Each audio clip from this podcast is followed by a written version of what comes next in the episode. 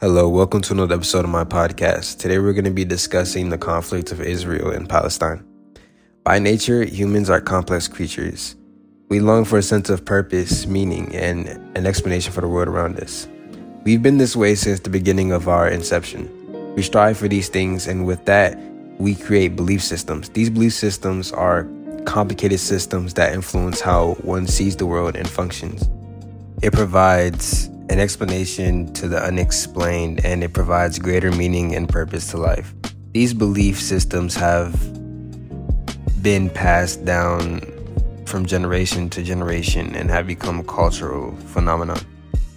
Years of knowledge and information regarding beliefs of a higher spirit or a higher entity has manifested itself as to what we would commonly refer to now as religion. Due to the cultural ties of religion is become something that is sacred.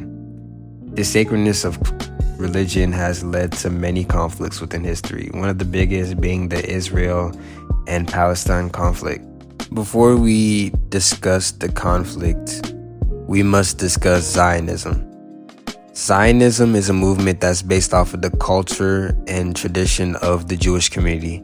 This movement fostered a desire for the followers of Judaism religion to establish a sacred homeland for followers of the religion. This homeland had to be specifically established within Palestine due to what they hold true of their past ancestral history.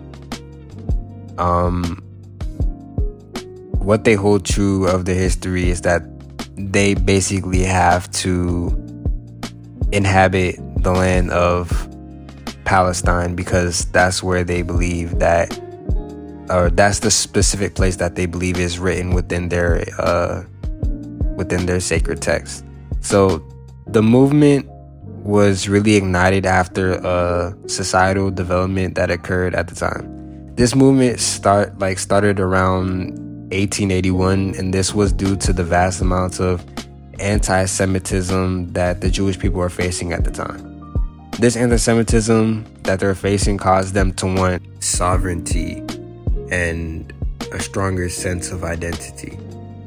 And um, for context, anti Semitism is basically showing prejudice towards people who are Jewish, and that was very common at the time. Um, they also desired nationality, and they desired this because they wanted more of a they wanted to be more unified as a people and you know more more influential more you know they just kind of wanted their own thing you know own identity as a people. So they desired nationality. And the only way they could do that was by establishing their homeland. This is where the actual conflict comes into play. Around 1882 is when Jewish people started immigrating to Israel to claim the land, with increasing numbers of Jewish people arriving upon the land over time. These immigrants established many types of architecture and even political institutions. Of course, due to them encroaching upon Palestinian land, there was an issue with that. The Palestinians didn't appreciate what um, the Jewish people were doing. They, and this was obviously due to the fact that they had opposing religious beliefs. The Palestinian people were Arab Muslims, while the people of Israel um, the Jewish people, they they they're Jewish. So it's really just a conf- like conflicting of two different separate religions. You know, as people tend to strongly believe within their own ideologies and their religions. So that's where the conflict really happened. And not only that too, not only the religious aspect, there's also the political aspect that you know that's a part of that because you know they came upon this land to try to establish their own homeland, basically have their own kind of like space. You know what I mean?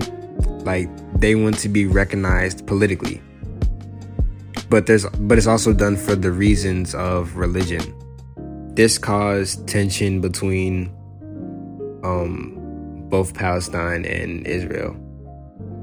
Uh they didn't see eye to eye regarding um you know, of course the land and religious beliefs. And um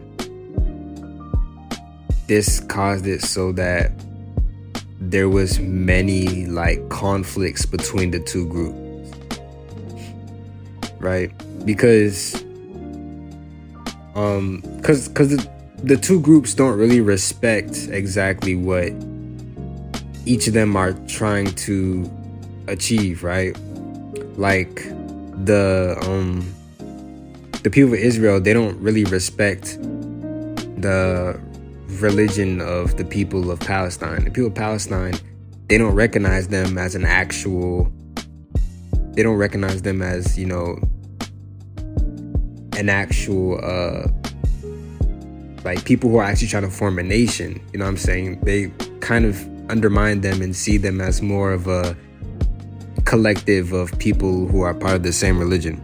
As um as stated by Galia Golan, the author of the history of two state solution. The Palestinians see the people of Israel as simply being part of religion, but not as a nation. You know, deducing them down to simply just a group of people who are part of a religion instead of taking them seriously as they're trying to form a nation undermines them so that's really where the whole conflict kind of, you know, originates from, as they're essentially devalued in a way. It really wasn't until 1947 that this conflict really reached the boiling point. So, according to um, Yair Mazor on page one 131 of the Digest of Middle Eastern Studies. Um, the United Nations ended up proposing uh, something called the two state solution.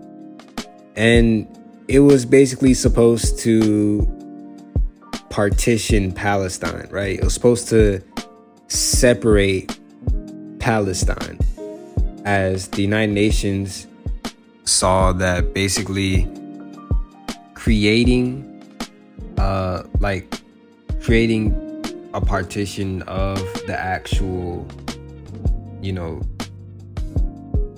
like of the actual country into an Arab and Jewish state uh, separately would bring upon some sort of, you know, resolution to the whole issue because um, during that time the tensions were high between the two. So that was something that definitely needed to occur, or at least it was some it was seen as a good possible solution to the issue at the time. After this idea was proposed, Palestine and other Arab countries didn't agree to go along with the proposal, basically. And that proposal at that point led to a war breaking out that was between um, Palestine and the Arab countries um, against Israel. Uh, the vic- the victory in this situation went to Israel, and this was very significant because um, this allowed them to acquire the land, which basically allowed them to gain more and more power within the region. But we'll get to that. Um, along with this victory, a lot of Palestinians were expelled from the country. Um, which, of course, is good for the people of Israel because, of course, it would give them some more dominance and also, you know, allow more Jewish people to come into the country. So um, after that first war, another war broke out in 1957, and Israel won that war. They gained control of the Sinai Desert, um, but it was given back to Egypt later on. Um, June 1967, the Sinai Desert was recaptured by Israel along with the West Bank and Jordan and the Golan Heights um, in Syria. Uh, this was the result of the Six Day War, as they call it. Um, settlements were also made in the West Bank, regardless of potential conflicts that could have occurred from that. And as you can see here, with everything that's going on, you can start to see that the power of Israel is starting to actually grow. Like they're starting to cuz after after all like after both of these wars, they ended up getting into more wars later on. But around here is when you can really start to see the development of Israel as a nation. You know, they start to gain more political power and political influence, and they start to basically be able to, you know, fend off all these, you know, other Arab countries. And as stated earlier, most of the residents of the like Palestine or the Palestinian region, they have now like they left, you know, so that left a really huge impact with the amount of people that left. You know, uh, according to um, Yair Mazor, um, basically almost like 700,000 people um, on the Palestinian side left Palestine after the first war.